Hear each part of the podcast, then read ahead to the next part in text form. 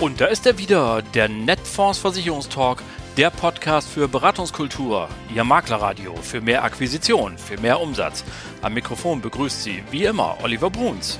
Moin!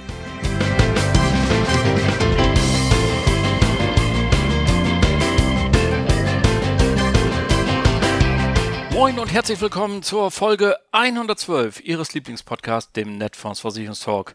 Was denn sonst, möchte man sagen. Danke, dass Sie wieder dabei sind. Schön, dass Sie eingeschaltet haben. Ich weiß nicht, ob Sie es gelesen haben, liebe Freunde des gepflichten Vermittlungsumsatzes. Eine Untersuchung hat nämlich herausgefunden, dass die Deutschen so langsam vergessen, wie folgender Satz zu Ende geht. Wenn's um Geld geht, hm, hm, hm. Der Hammer, oder? Da kann man mal wieder sehen, wie sich die Zeit wandelt. Also, als ich 1986 zum Beispiel Abitur machte, da hatte die Sparkasse in Bremen vierstellige Bewerberzahlen auf die Ausbildungsstellen. Wahnsinn! Und die anderen waren ja auch noch da, hier Deutsche Bank und wie sie alle heißen. Also ein Job in der Bank als damals als ebenso sicher wie eine Verbeamtung. Und jetzt ich kann mich noch daran erinnern, als irgendwann die ersten Banker entlassen wurden, ich weiß gar nicht, in welcher Krise das war, das, da brach für die eine Welt zusammen. Das war der Eintritt in ein völlig neues Universum. Das kannten die überhaupt gar nicht. Heute hat sich die Welt natürlich komplett gewandelt und ganz viele Bankkaufleute sind längst woanders bei uns angebunden zum Beispiel, weil sie sich selbstständig gemacht haben und nun frei Finanzanlagen und Versicherungen vermitteln. Ja, da ist also auch was los. Und richtig was los ist auch in der Gesundheitsversorgung. Hier hören ja auch ganz viele Fans der privaten Krankenversicherung zu. Herzliche Grüße an euch alle. Es wird diskutiert und zwar in Berlin und die Diskussion lautet, ob es sinnhaft sein kann, zur Stützung der GKV die Beitragsbemessungsgrenze und sogar die Versicherungspflichtgrenze anzuheben. Das wird gerade diskutiert, diese Diskussion läuft komplett und ähm, ja, diese Idee, wen wundert's, hat Fans besonders bei der SPD und den Grünen, bei der FDP natürlich nicht so.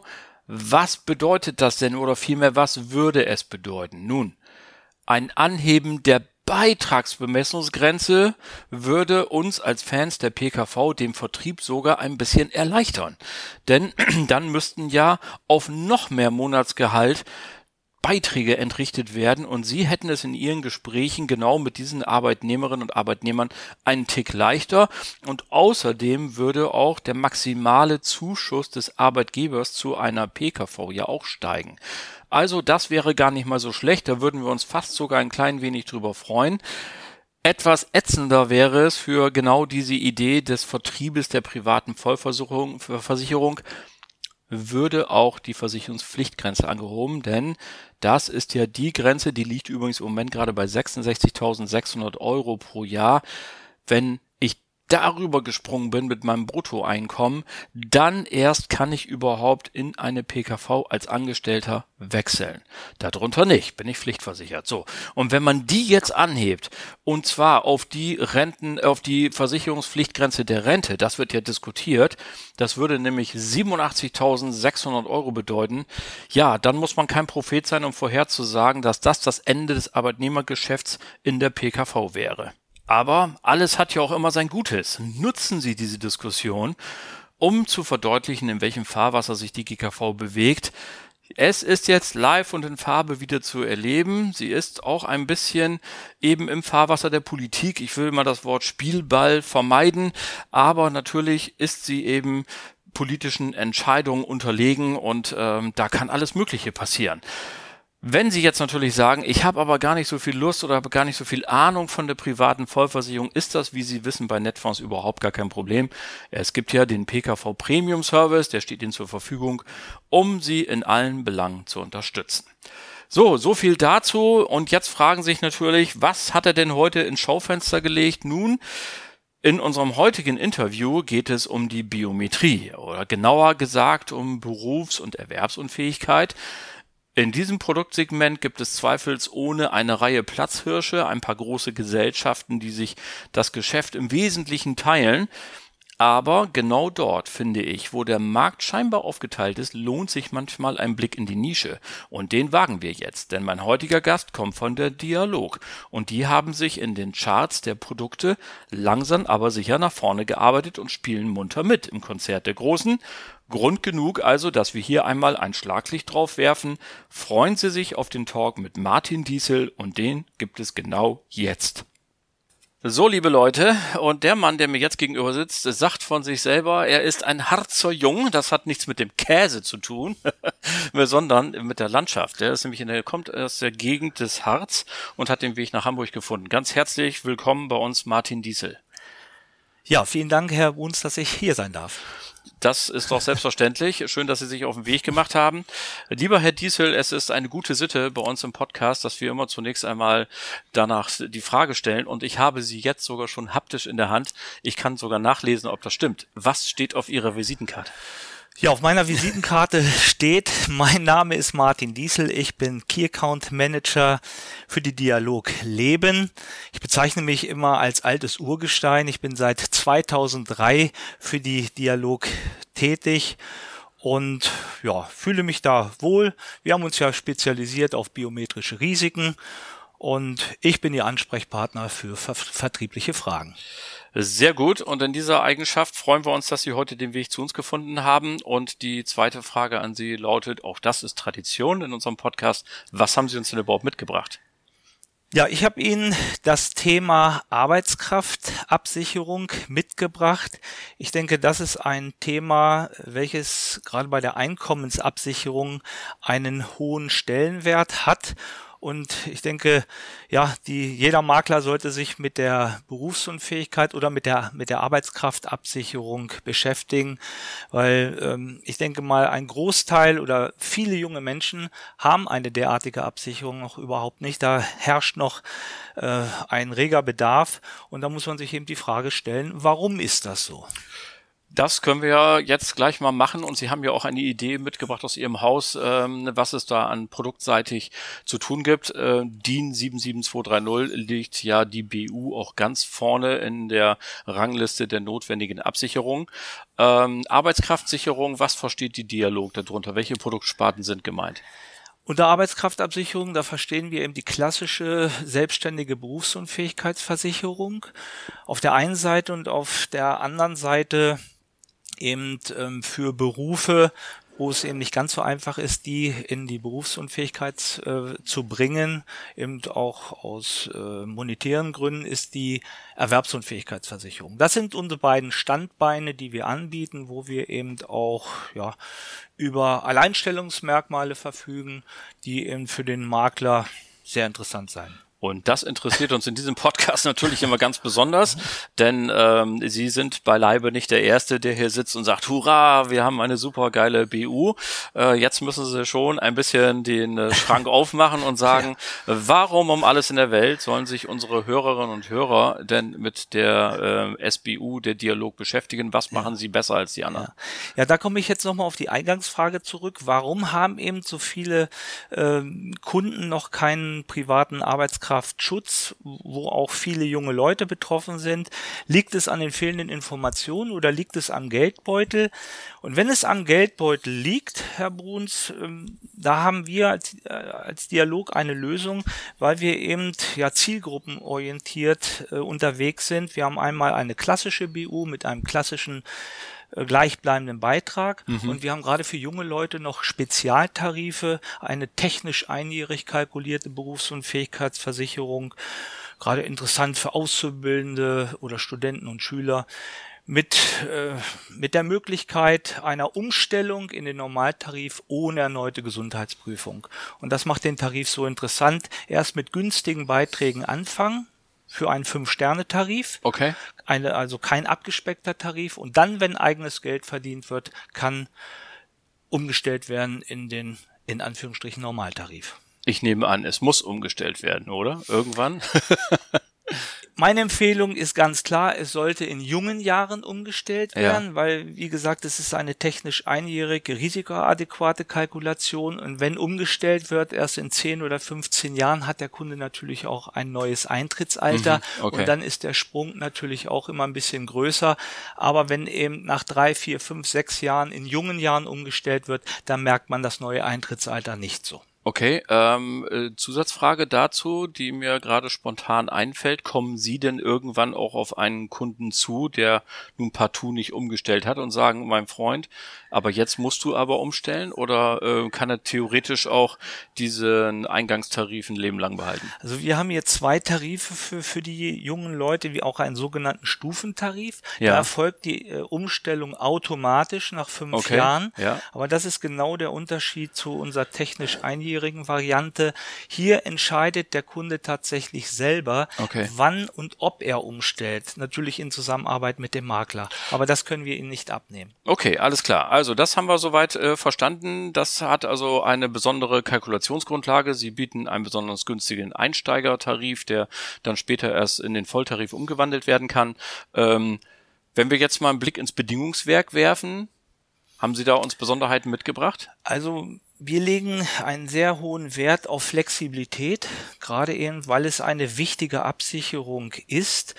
Und ähm, zum Beispiel kann es ja sein, dass eine Arbeitslosigkeit vor der Tür steht oder eine Krankheit und wo es eben finanziell eng werden kann, mhm, dann ja. haben Sie zum Beispiel die Möglichkeit oder der Kunde hat eben die Möglichkeit, während der Laufzeit auf eine Mindestrente abzusenken, um danach ohne erneute Gesundheitsprüfung wieder raufzufahren, um diese Zeiten eben zu überbrücken. Okay, also für die ja. unterschiedlichen Lebenslagen, genau. wer hat heute noch einen geradlinigen Lebenslauf, genau. ist immer mal unterbrochen. Ja, Arbeitslosigkeit oder äh, oder meine Selbstständigkeit. Möglichkeit, ne? ich mache mich mal selbstständig genau, zwischendurch, genau. fange bei Null an, ja. alles denkbar. Der ja, Kunde ist nicht schön. gezwungen, seine äh, BU zu kündigen, sondern kann eben runterfahren und jederzeit wieder rauffahren. Okay, ja. und äh, Sie haben eben gesagt, das ist ein Fünf-Sterne-Tarif. Das bezieht sich wahrscheinlich auf die inhaltlichen Rankings.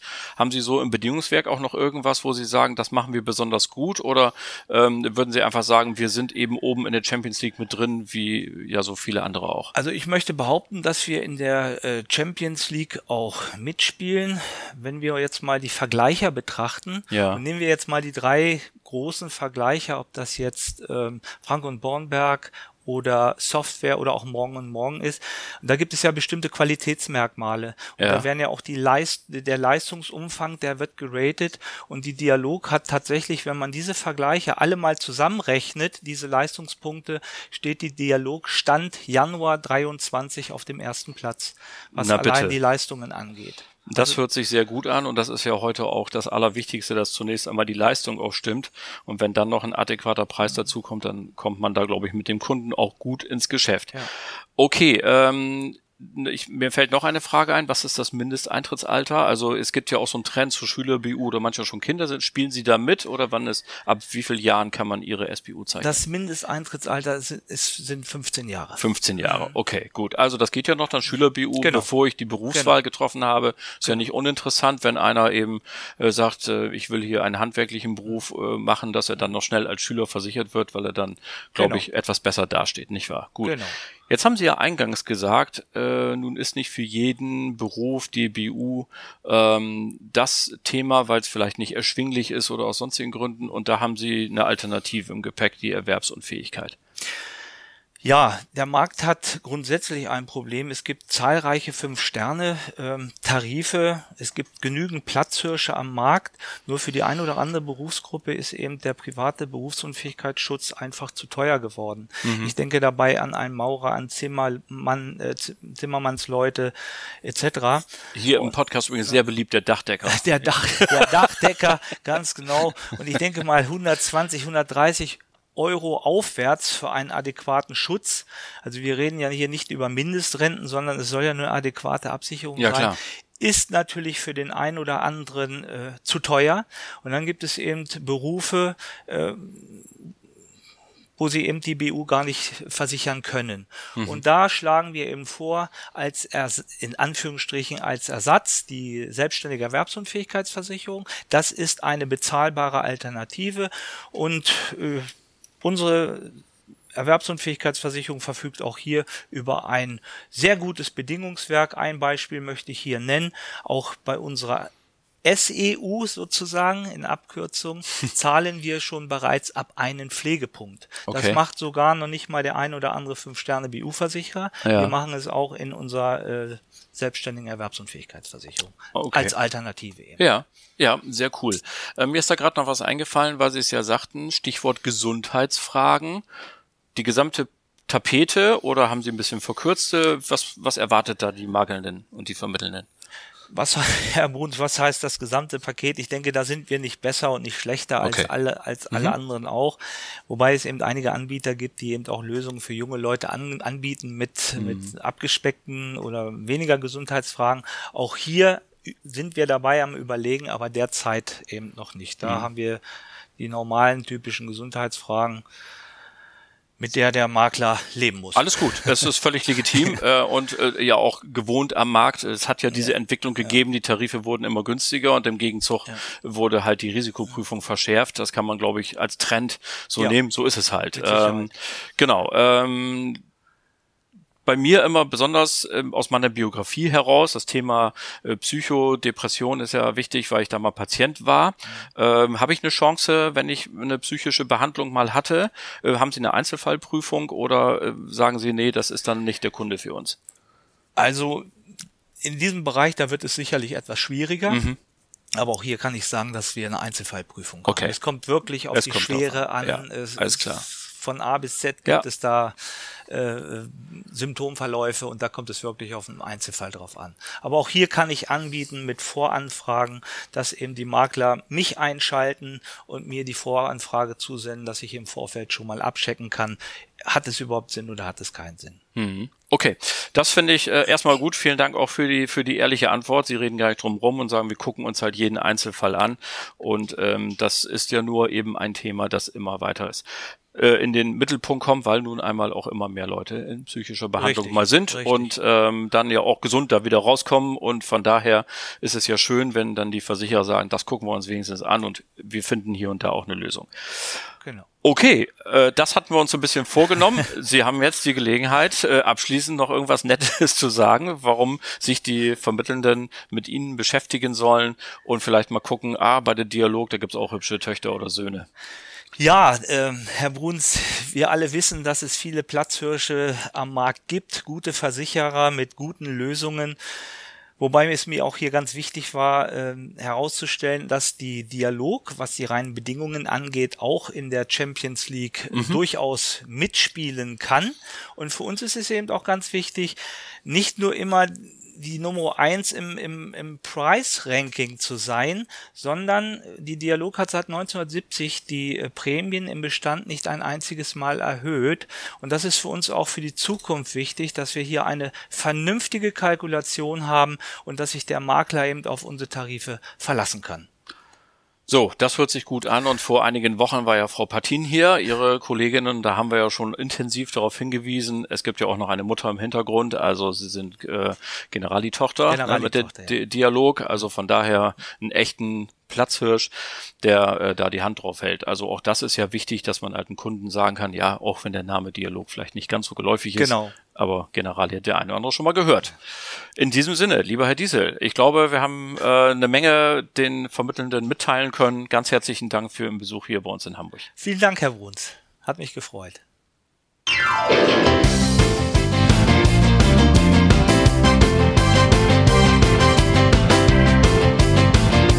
War sie dann auch schon wieder, die Folge Nummer 112 Ihres Lieblingspodcasts, dem Netfonds Versicherungstalk.